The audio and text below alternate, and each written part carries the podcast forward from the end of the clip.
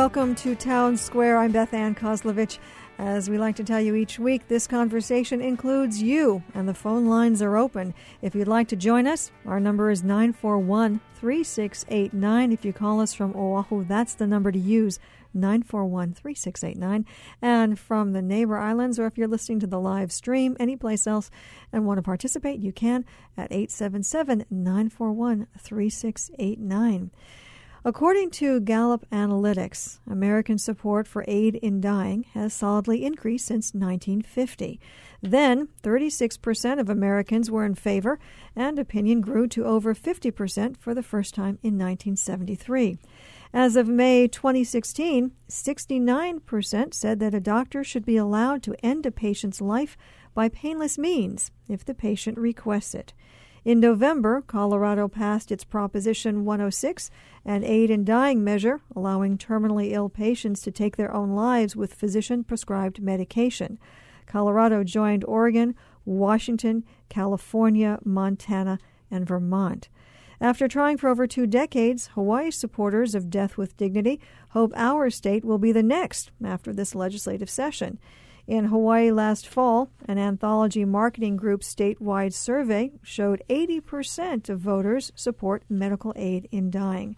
And today, Hawaii law firm Alston Hunt Floyd and Ing and Compassion and Choices, the oldest and largest national organization focused on end of life issues, announced they'd filed suit on behalf of a Hawaii resident with terminal cancer, John Radcliffe, and oncologist Chuck Miller, asserting that Hawaii Constitution Hawaii's constitution and existing state law allow the practice of medical aid in dying.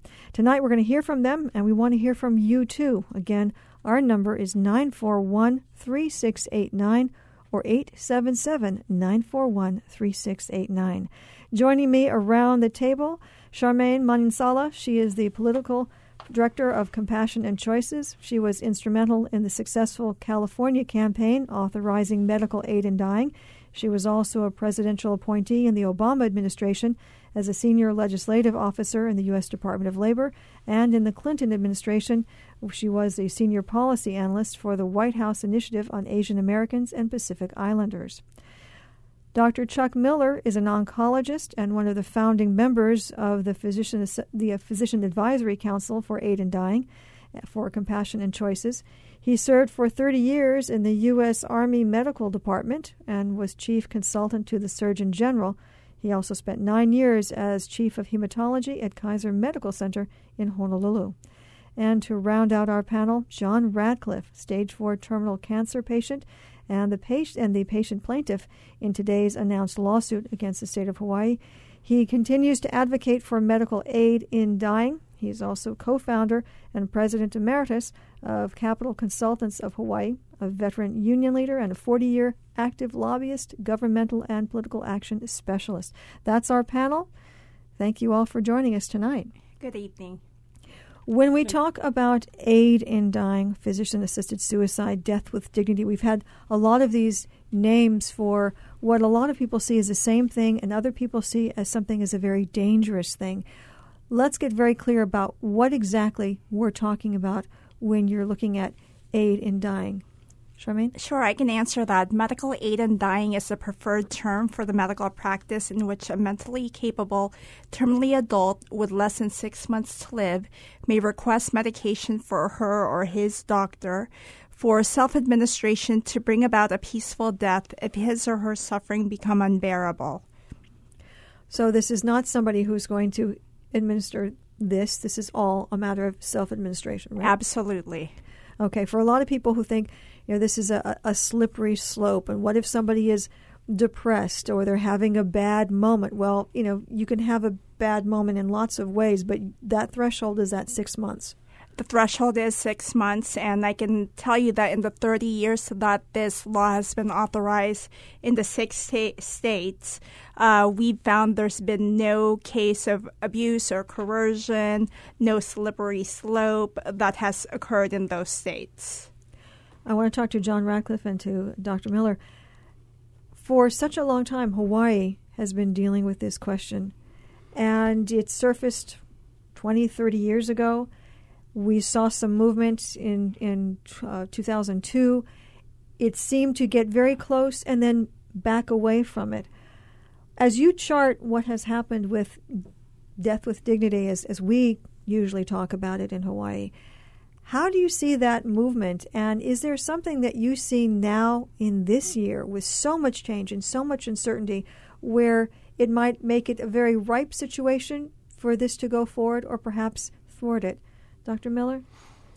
Well, I think clearly, as you spoke about earlier, the the vast majority, over eighty percent of people in Hawaii support the concept of having a choice in how they end their life. And uh, every year that it's been polled in Hawaii, we've seen the percentages go higher and higher and higher. And I feel, again, I'm a, I'm an outsider in terms of politics, but my my personal perception is I don't understand how the legislature can ignore this. This is this is clearly the will of the majority of the people, and you know my hope is that uh, it will gain action and traction in the legislature. John Radcliffe, you've been deeply involved with politics in Hawaii, with lobbying, with uh, your activists for over 40 years. Looking at the arc of what you've seen happen in Hawaii, overlaying that with the conversation about death with dignity. Are we at a point now where it's it's undeniable? Oh yes, I think it is undeniable. There's no question about it. It. I mean, in those states that have had um, legislation, there have been a zero uh, problems. Uh, in our own state, um, almost ninety percent of the people want it. But un, unlike what uh, what Chuck is saying, um, about the legislature that, you know, in as much as it's obvious on its face, why don't they do something about it? And they don't because people are against it. And they're much more active than the people are for it. So if you've got five dedicated people, or 10 or 15 or 20, you can run that legislature up and down those halls and you can win. A very vocal minority is what you're saying. You know, if you it's it's just like any other game. If you suit up and get in the game, you might be able to win. But if you don't suit up and if you don't get in, you know, you can't win. So what I'm here to do today is to try to talk to your audience about doing something about this.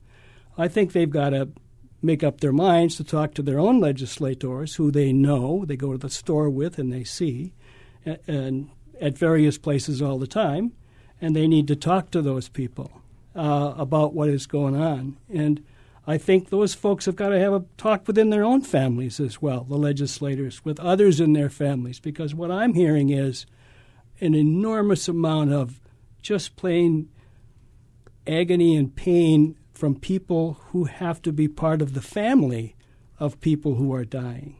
They're also involved in this and sometimes, and maybe often, after their loved one is already gone, they've got to deal with the fact that they, they were there and they didn't do anything, and he, want, he or she wanted help in dying and didn't get it.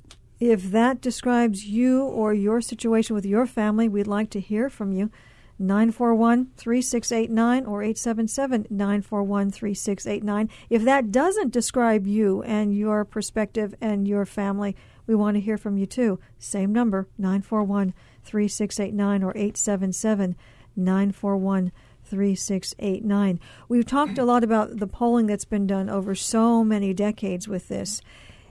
Do you have any information, Charmaine, to show that this is cutting against sort of you know generational lines, or that this is really something that is more directed toward an older generation versus a younger, or how is it cutting across them? It actually cuts through all demographics. And looking at the polling that's been done by Compassion and Choices as well as other organizations, and looking at the different uh, cross tabulations, we see that however demographic you fit, men, women, older, younger, um, in Hawaii, Hawaiians, Native Hawaiians, um, um, Caucasian, and other, everyone is significantly for for uh, aid and dying. John's point was that they just haven't been vocal enough, and that a, a very vocal minority has been suppressing the idea that the majority is holding and, and that shows up in the polls. Why does this keep happening if this is in fact such an important issue and everybody everybody dies? Everyone's going to have to deal with this. It's a very sensitive issue, but mitigating pain, if this is how you feel that you should be able to have control over your own death, you know, even even in the last couple of weeks, we've heard from Archbishop Desmond Tutu, Correct. who has said that he would like to have control over the time and place of his own death, and he's been dealing with prostate cancer for years. I actually don't think it's the people who's not speaking up. I think what we're uh, not seeing is action from the legislators. Um, I think the legislators are behind where the people are at in terms of this particular issue. Uh, well, many issues. I mean, that that could be said of many issues. Correct. Part of- Correct. if I may, uh, Beth Ann, our, j- my job, insofar as I can do it, is to serve pretty much as a poster boy for uh, for this process. But I know there's going to be a lot of lobbying going on at the legislature, and uh, I, I know that the, that there's it's going to be a fairly intense operation this year. People are going to make a real run at this, and I think it's going to pass. Um, I I have a lot of hope for uh, for this legislation this year. But it is not going to pass if your listeners and other people sit on their hands and go, hey, that's kind of nice. I hope that happens. No, no, no, no, no, no. Everybody's got to get involved in the political process. We need people to activate. We need people to call their legislators. We need people to share their stories uh, regarding how this particular law will affect them personally. It's affecting you personally, John. Um, has this now become, forgive me for saying, the cause of your life? Uh, yeah. Um, if your listeners don't know, if your listeners don't know my my own situation, and no reason that they should, Except that we talked about at the top of the show that Yeah, you're stage yeah. four cancer. Yeah, I was diagnosed in on June 14th, I think, 2014, with stage four liver and colon cancer, uh, and uh, the doctors gave me six months, uh, up to maybe 24 months. Six months if I didn't do anything, and 24 months if I were the best patient in the world and did everything they told me to do when they told me to do it. And I was that patient, and uh, I am still alive. It's now been 31 months. I've been through 42 rounds of chemo. That's three day sessions. Um, it, and I'm going to keep doing chemo as long as I can. But at some point, I'm going to die, and uh, probably within the next six months. Uh, so my case is rather urgent, and I would like to see this legislation passed. Thank you very much. Should it not? Will you go to one of the other states where you can have that kind of control? I don't know what the situation is yet because I think it's going to pass. All But right. actually, that is exactly why we need the law in Hawaii. It is unfair to put somebody through the burden of having to relocate their family, having to establish a new medical team, and have to go off island just to ensure that they have a peaceful dying process. It's not only expensive, but the toll emotionally on a dying patient is simply unfair. You're disconnected from everything you know. Absolutely. And Dr. Beth Miller, go ahead. The you know, just to talk a little bit about physicians in Hawaii, uh, I'm not alone. Um, the biggest problem in trying to to grant a dying patient's wish is that there's no protection for physicians if they do that. I I am perfectly capable of writing John a prescription and allowing and he can take it to the pharmacy and get it filled and then it's his choice. But the problem is that without some sort of legislative or or judicial protections, most physicians, uh, especially I'm retired, but most physicians in in still in clinical practice, um, just can't take that risk of of being prosecuted. In in 2011, Charmaine, correct me if I'm wrong, but Compassion Choices had their legal advisor here, who said that you know there really wasn't a prohibition of that within Hawaii statute. That caused a bit of an uproar because, you know, without it being so explicit, a lot of people were still very nervous. Is it still the impression that, that physicians that are not prohibited? Well, it's well, again, physicians are scared of being prosecuted, but that's exactly why a law, lawsuit was filed yesterday by Compassionate Choices and the Hawaii law firm because it is not explicit in the Hawaii law that it prohibits. Uh, I, I think David uh, David Louie's letter was pretty clear. I mean, on it, he his opinion was it's not legal, um, and and that pretty much put a pin in that uh, as it as it went forward. And then the new attorney general came in after the attorney general had gone, the old attorney general had gone, and said.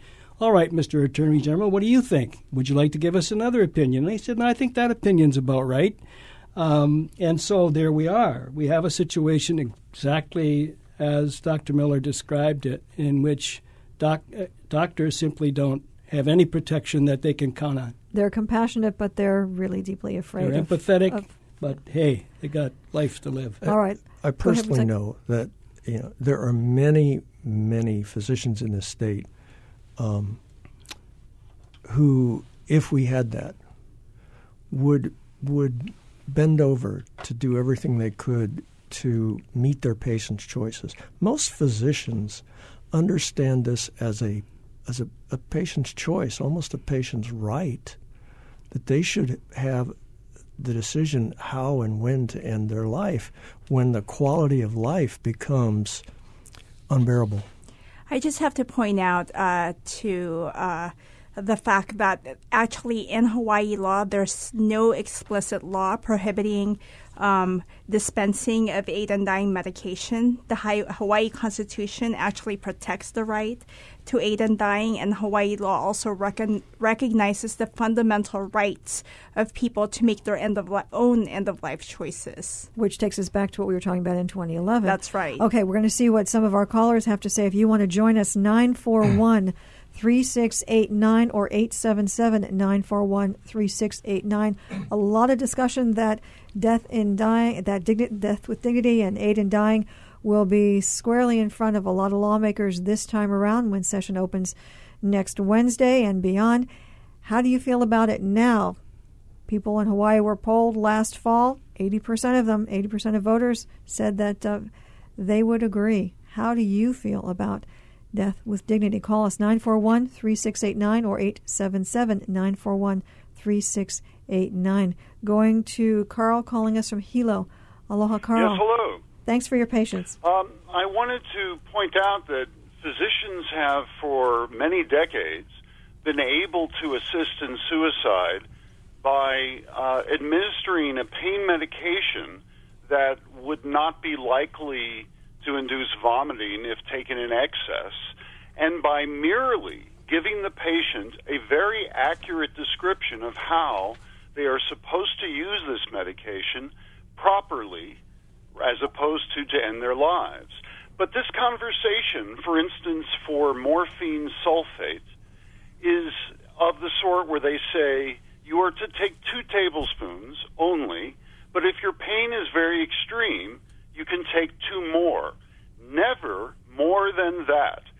If you ever make mistakes and you take more than 12, you will certainly die. Now, that's a legally defended option that physicians have used for many decades.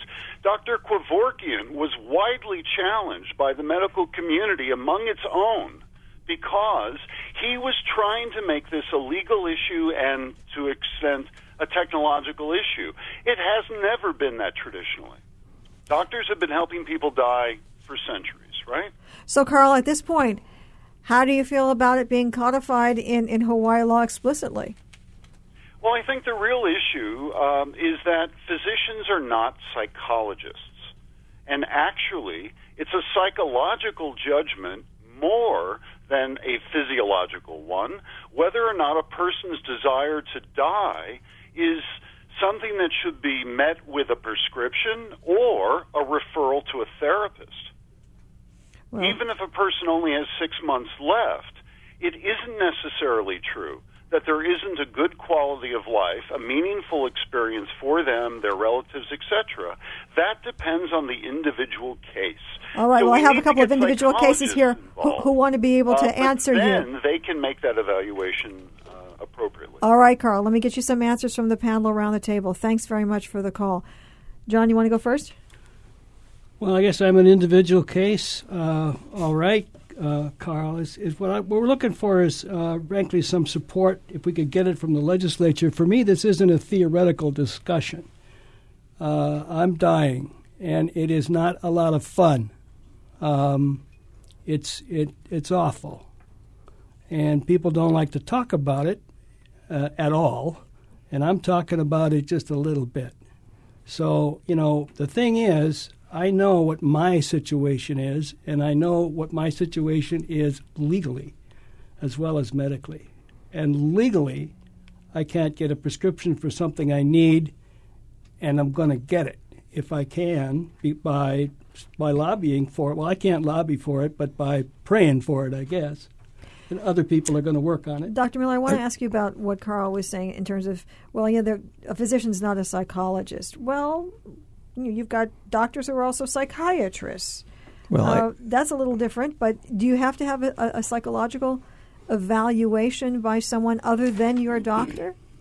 in uh, Oregon and in, I think in some of the other states, there has to be a a confirmation by at least two physicians that the patient is competent to make that decision.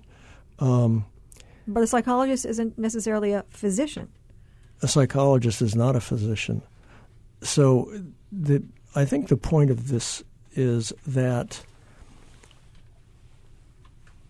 as an oncologist, and and this is true for not just oncologists but patients, but physicians, any physician who is closely involved in the care of cancer patients and and dying patients.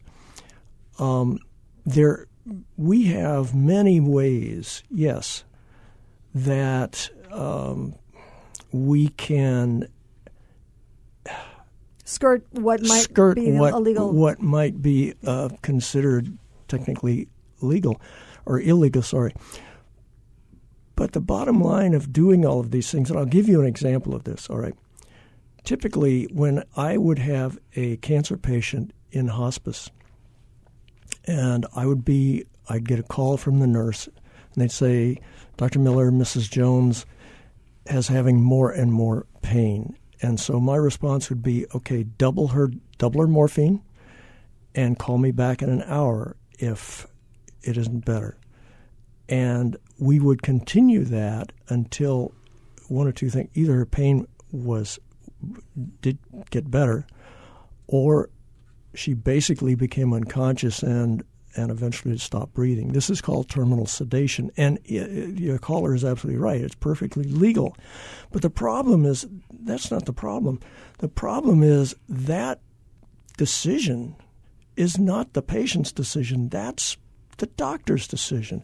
And what we're trying to get people to focus on is this needs to be the patient's choice. The patient has the right, they have the right to make the decision when it's too much. Tonight on Town Square, we're talking about physician assisted aid in dying, and we want to hear from you. This has been a long time conversation in Hawaii. Maybe it's been part of a conversation with you and your family, perhaps because of a family member. But we want to hear what you have to say about whether this should be part of Hawaii law. 941 3689 or 877 941 3689. I know this is difficult to talk about. Many of our families have had to go through this and have these conversations. It's not pretty, as you heard John Radcliffe say. Uh, you know, most people don't want to talk about death and dying, and as a society, we don't talk a lot about that. We sort of pretend it's out there and trying to forestall the inevitable. But when someone is faced with a terminal disease, six months to live or fewer, should that person be allowed to choose the time and manner of his or her death? That's what we're talking about tonight. We want to hear from you. 941 3689 or 877 941 3689. Charmaine, I'm sorry, I almost cut you off there. Oh, no, that's okay. I wanted to respond to Carl uh, on two points. First is that for some individuals, Palliative care and traditional hospice care simply is not enough to relieve a person dying uh, from pain and suffering. And secondly, doctors actually, the majority of doctors uh, who treat their patients are the ones who refer patients. Should there be any concern for psychological issues, our primary, primary care physicians are generally the ones who refer us out for, for evaluation. So doctors are trained to see if a person is depressed or needing of that extra step. So, what do you say when you hear from doctors who say, you know, gee, I wish there were another way than helping people to, to end their lives. I, I wish we could do this differently, who feel that they're somewhat caught between feeling compassionate and empathic toward the suffering of their patients and not necessarily wanting to be the one to say, I help this person end their lives. Again, I, with this law, it is up to the individual to ask for that prescription with this law, it's explicit that the doctor isn't the one who is pushing a person into getting the prescription. They're complying with what the patient wants.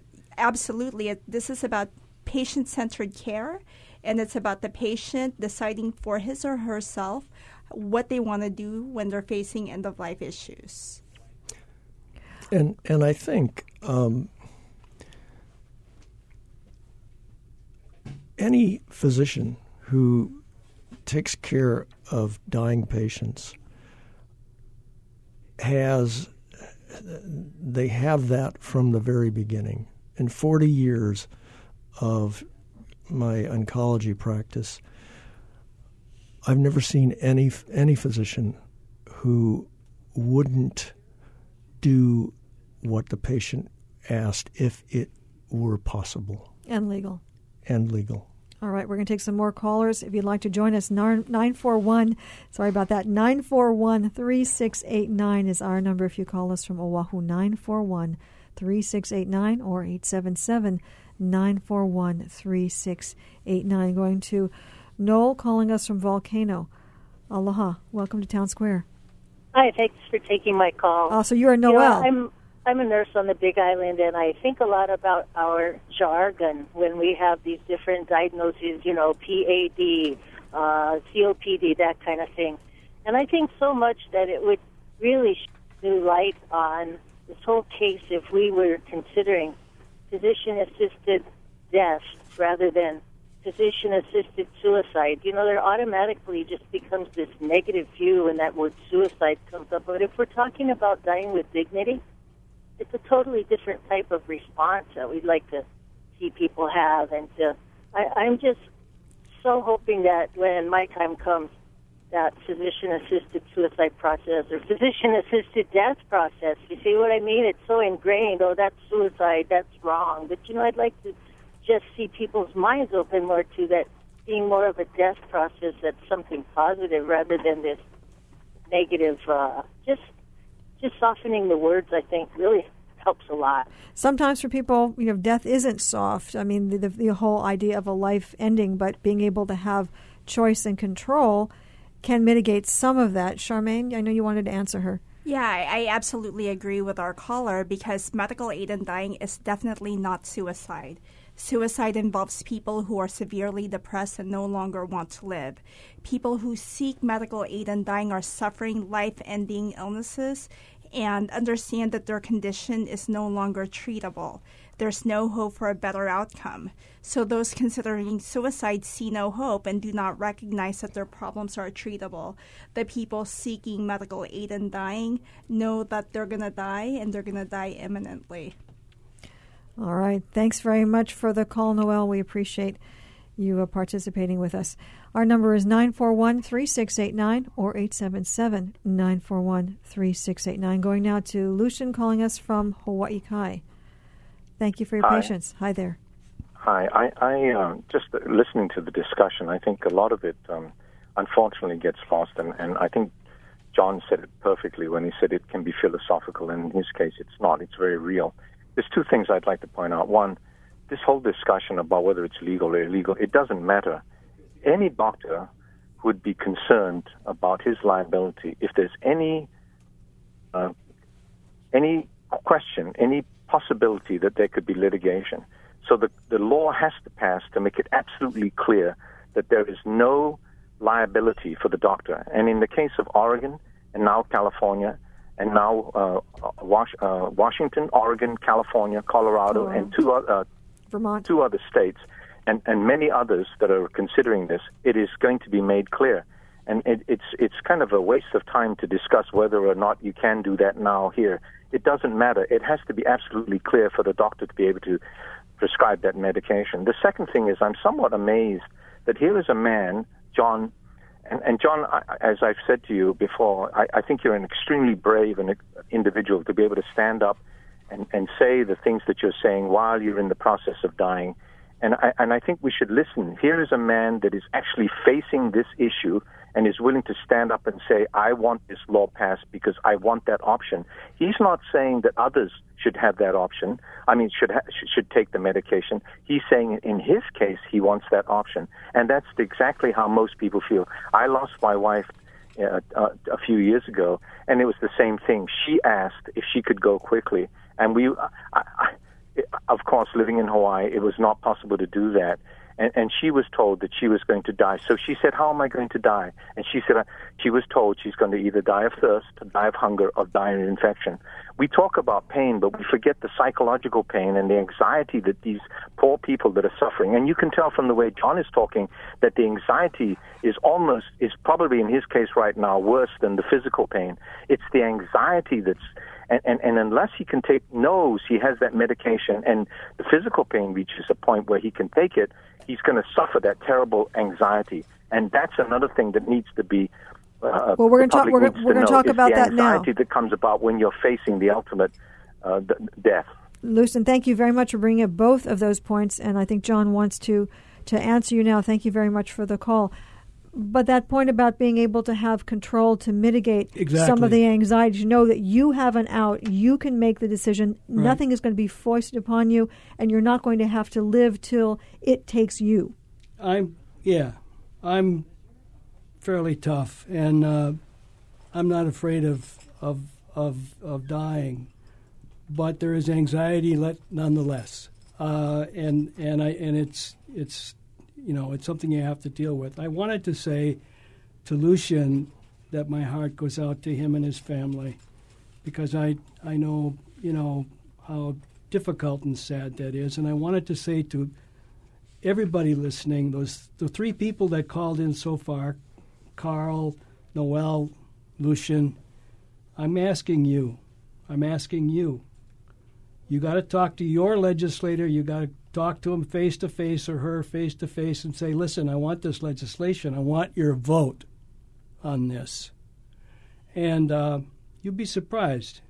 You ask people for their vote, more than likely you'll get it. You're, you're saying, though, that they have to be just as vocal as that very vocal minority that has been keeping it, in your mind, suppressed all of these years. I think it's time for those of us who want Hawaii to be a more humane place. It's time for us to stand up. All right, let's see what Jocelyn has to say. She's calling us from Kula. Aloha, welcome to Town Square.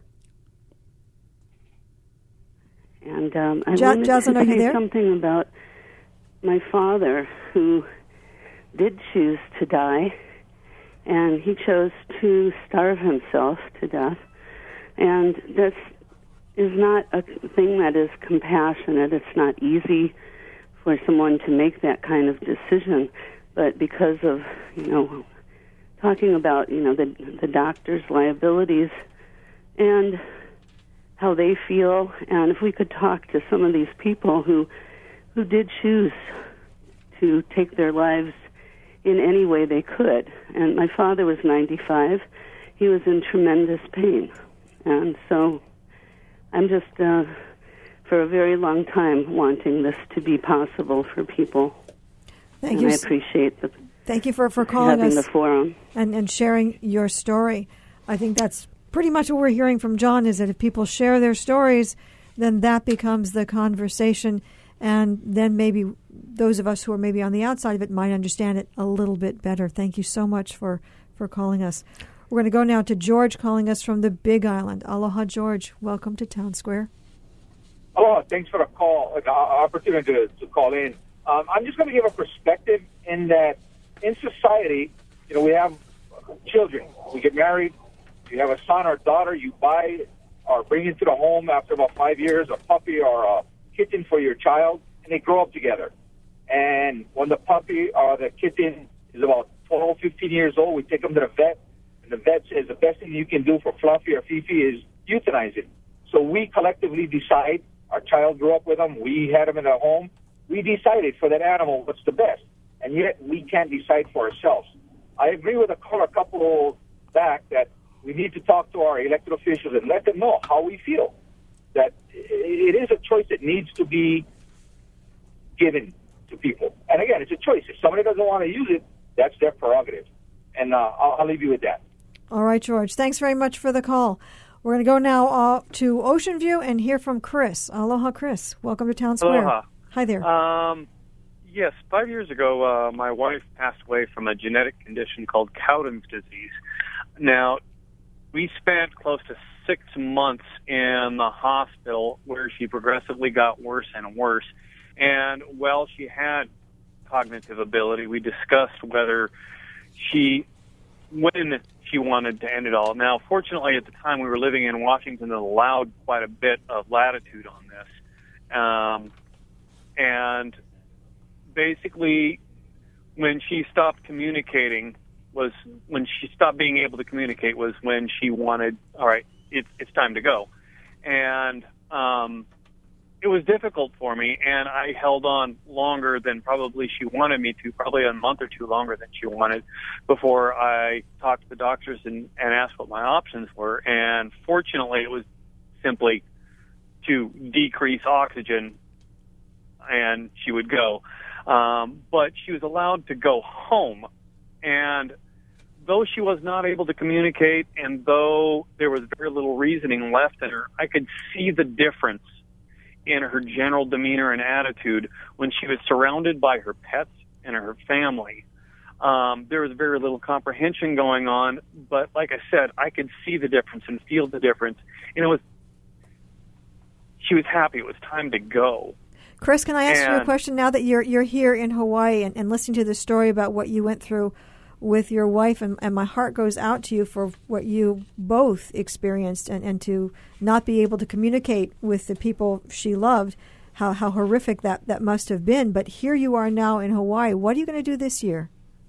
Um, well i'm also going to support it because you know i have been remarried and my wife went through the exact same thing with her first husband uh, he got cancer and went through the same thing so i mean we're both pretty good advocates for, you know, this is a very good measure, and it's really important to those family members that have to go on afterwards, as well as the person that's going through the pain. John, you want to answer? Ocean him? View, is that where you're from? Uh, no, I'm from Edmonds, Washington. I live in Ocean View right now. Oh, okay, okay. All right, thank you. All right, thank you. All right, uh, bye. Oh, all right, Chris. I, I think John's making notes that there, there might be an advocate in Ocean View. Thank you very much for your call. yes. For those Bye. of you joining us tonight on Town Square, we're talking about aid in dying, death with dignity, the means to be able to choose when you are able to make your own death come about painlessly with the uh, assistance of a physician who would be able to write you a prescription, but that would be your choice if you were someone who had six months or fewer to live. That's something that we've talked about in Hawaii for such a long time. Now it looks like it's coming around again at the legislature, as we've seen several other states also put in similar mes- uh, measures, uh, most notably and, and lately Colorado. So we want to hear from you tonight. 941 3689 or 877 941 3689. Would you support death with dignity being legally codified in Hawaii law? 941 3689 or 877 941 3689. Going to Sandra calling us from Maui. Aloha, Sandra. Welcome to Town Square. Thank you for taking my call. And first and foremost, I want to say thank you, John, for sharing your story. And um, I think as a society, we have a really hard time um, with the natural process of dying. And unfortunately, we don't talk about it enough. So thank you for, for doing that for all of us. Um, and when we don't talk about it, it I makes guess- it scarier. yeah, of course, and understandably so. It's the big unknown. Um, but my question is, it kind of seems like a no-brainer then. Like, you know, you, we've cited, or you've cited 80% of our population wants this law to pass through. Um, so my question is, what do we do as a community to ensure that that does happen if we support it, which I do? All right, Charmaine would like to answer you. So I just wanted to say to please join our movement. If I can just put in a plug for our organization, Compassion and Choices, please join us at www.compassionandchoices.org. Click on the Hawaii button. Also, if you can contact our organizer on the ground, her name is Mary Steiner.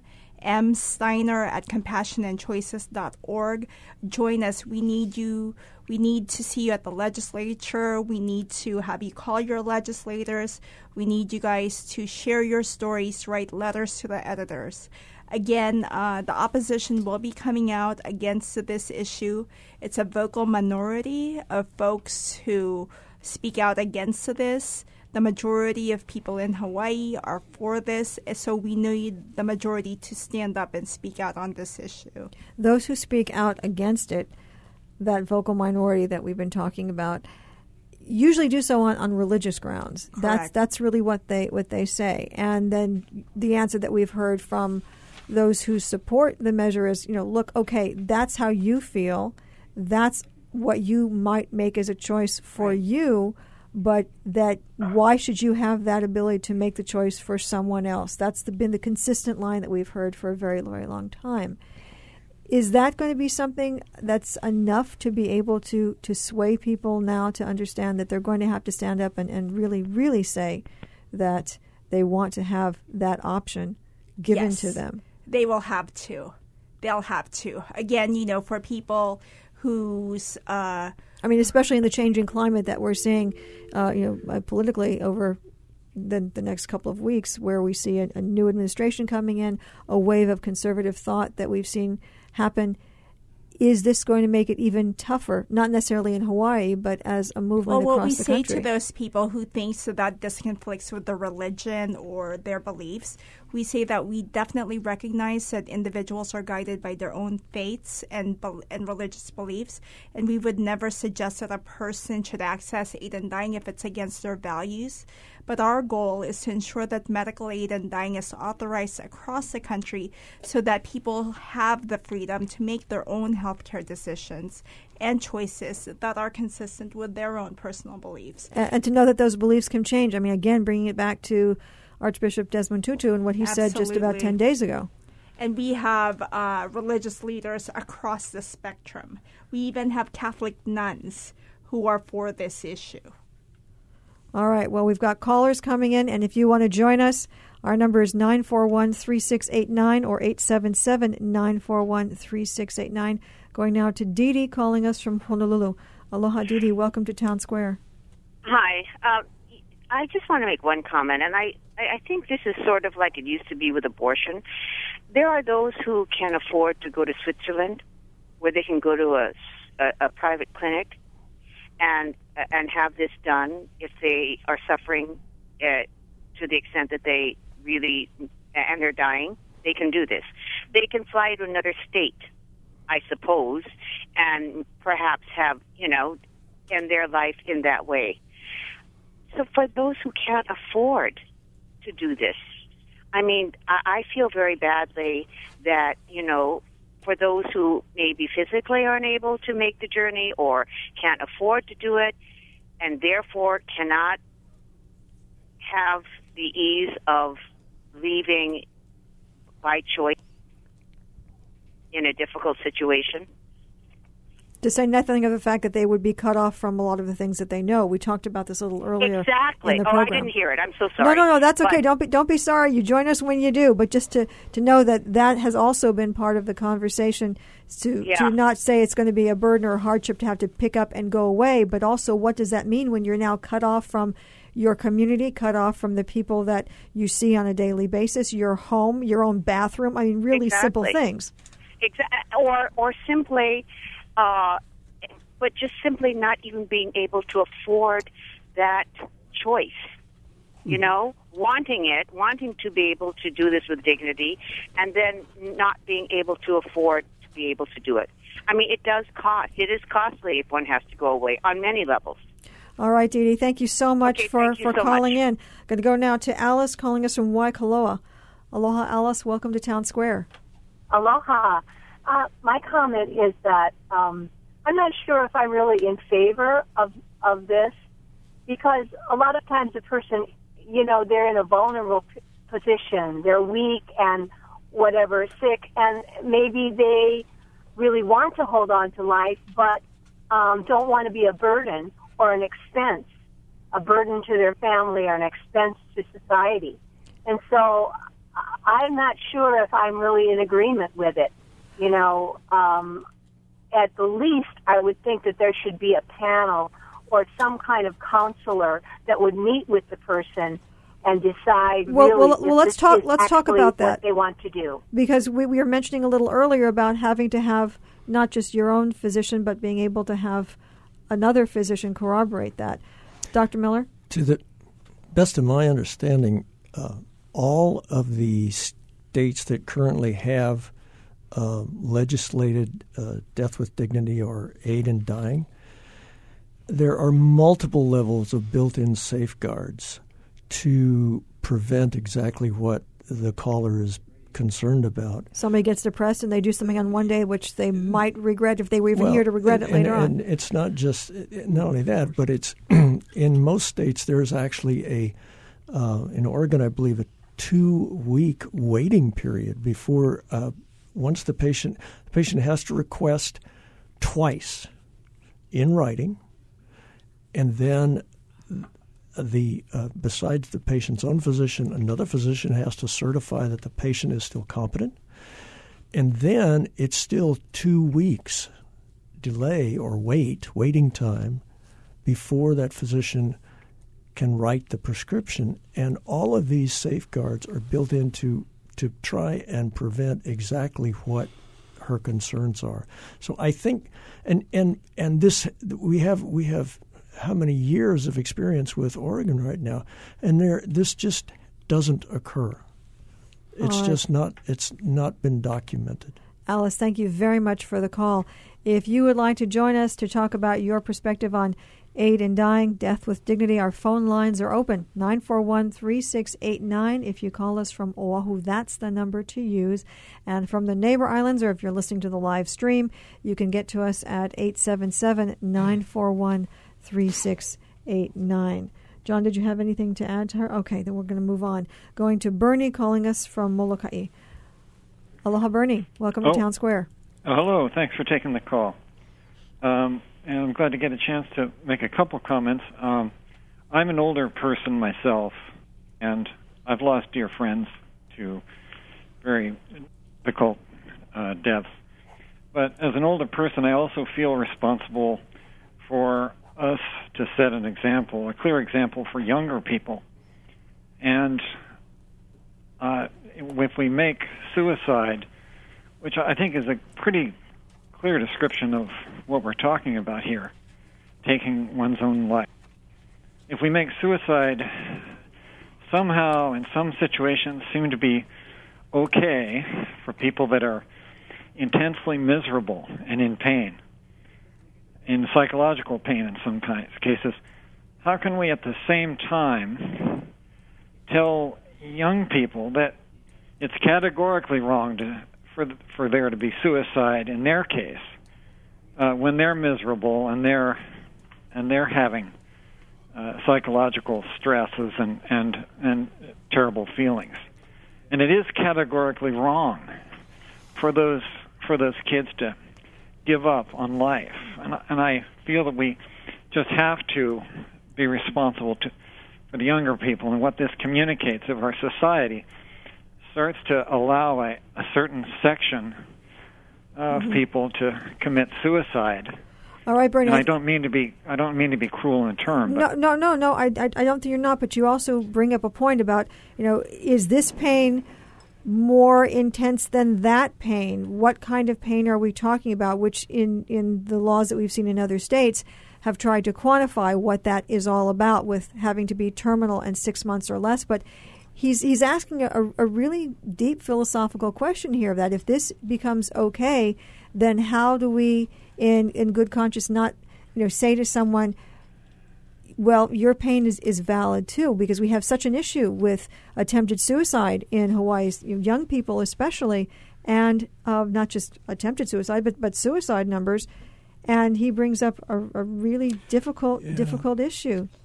Dr. I, Miller? I think, well, I think it's uh, it's been studied and studied and studied that aid in dying when a when a person, a patient, a person has six months to live or less, they're going to die. It's just a question. The, the issue is does that person have the right to choose when it's going to happen? That's not suicide. I I I, I disagree That's just in your mind, the- hastening the inevitable. yeah, it's it's it's this patient is this person is going to die, and I firmly believe that every patient like that should have their own choice about when it happens, and the the medical the medical literature supports that that that aid in dying is not suicide. All right, we're going to go on with some of our callers, unless you want to quickly add something. Yeah, I just Charmaine? wanted to quickly add. I absolutely agree. Again, uh, these are medical aid in dying is for people who are simply choosing not to prolong a difficult and painful dying process. And I want to make clear that suicide and assisted suicide remains a felony in states where medical aid in dying is authorized. It's factually, legally, and medically speaking inaccurate to equate medical aid in dying with suicide or assisted suicide. All right, thank you for that clarification. Going to see how many more callers we can get before we have to say goodbye. Going to Jacques calling us from Waikiki. Hiya. Aloha, Jacques. Make sure How you you turn doing? down. You got to turn down your radio, please. Oh yeah, okay. Uh, I'm 86. I have prostate cancer, so I'm looking right at it.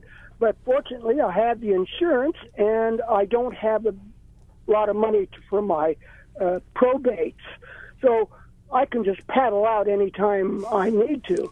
But I can understand where people who have family and all that sort of thing have to have to have a body, you know, to for the insurance and for the death certificate. But it's a lot cheaper to go to Switzerland or Mexico than it is to stay in a hospital to, for 90 days or six months. So, plus, what intelligent individual would want to suffer daily for six months and put his family through it? I mean, give us a break. Oh, Why all right, Jacques, I- I think- legislature hasn't passed that is beyond me. Well, it seems to be beyond a couple of people around this table too. Thank you so much for your call. We appreciate it. We wish you all the for coming best. up with the uh, with, with the program. Thank you so much. Just in the interest of time, we're going to move on. Peggy calling us from Kaneohe. Aloha, Peggy. Welcome to Town Square. Hi, thank you. Uh, two points. I feel guilty for not helping my mother die 25 years ago. It was selfish of me to want to keep her around. She had terrible cancer, metastasized from the breast to the spine to the head to the brain. She had a coma, and she begged me when she was able to give her extra morphine, and I couldn't do it. And I feel guilty for she suffered another seven months because of that. And on, a, on a, another note, my oldest brother committed suicide three years ago because he could not see past his circumstances.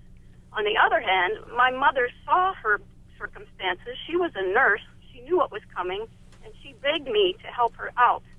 But I didn't have the quote unquote balls to do it, and I'm I feel guilty about it 25 years later. Yeah. Well, well Peggy, I, I, I can understand that, and I hope you'll be gentle with yourself, having seen both sides of this issue of what a suicide, a true suicide, looks like, and certainly what your mother asked you to help with that, that you couldn't. John would like Yeah. to talk to you. Peggy, um, you know, since I started on this thing and decided to just take it on, um, I've been hearing from so very many people with the kind of story you just told. Really, 25 years later, you still feel bad. I do. And it, I know, and it and it's it's a kind of a thing where I think that there are literally thousands of people like you out there who are who are feeling still feeling bad about something that they couldn't have done or wish they would have done different or whatever it was. But whatever happened, happened. Uh, but, you know, with this legislation, we can put that behind us. We can finally settle this issue, and, and people like me can go rest in peace. Peggy, thanks so much for the call. And again, I hope you'll be gentle with yourself. Going now to Dan, calling us from Honolulu. Aloha, Dan. Welcome to Town Square. Thank you.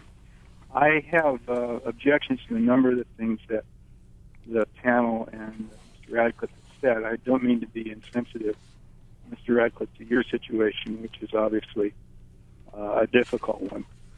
But there are a number of things you said which there just really isn't support for. Uh, Specifically, what? Nothing, nothing has gone wrong in any of the states where they have physicians with suicide. That's not. That's just not true. The problem is, like in Oregon, the law is actually written to avoid any accountability. So they have uh, only been able to discover difficulty on a case by case basis because there's no central reporting. And that was the way the bill was designed by Compassion and Choice.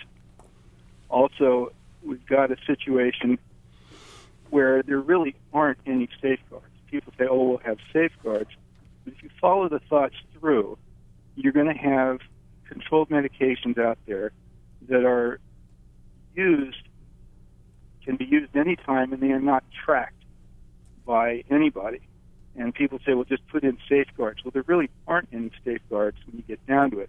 And this was validated by the New York State panel, which looked at this and contained a majority of people who were pro PAS.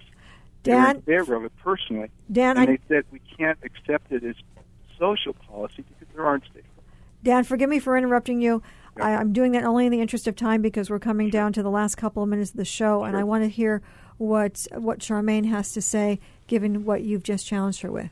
So I think uh, what you said is actually completely untrue. Uh, in Oregon, there's been extensive study by researchers, by uh, the Oregon government uh, to look at the impact of the law, and we know that the law has worked as as intended.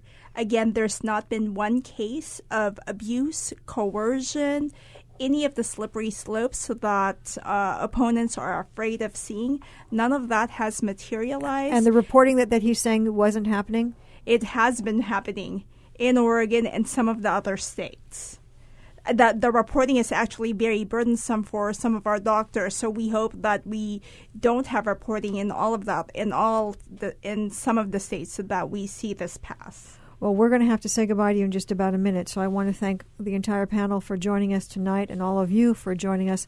Obviously, we'll be following this as we move through the legislative session. So thank you so much, John Radcliffe, to Dr. Chuck Miller, and to Charmaine Manansala. Thank you so much for being here. Thank you very much. Thank you. And we'll see you tomorrow morning right back here for the conversation. And meanwhile, have yourselves a good evening. I'm Beth Ann Kozlovich. Aloha.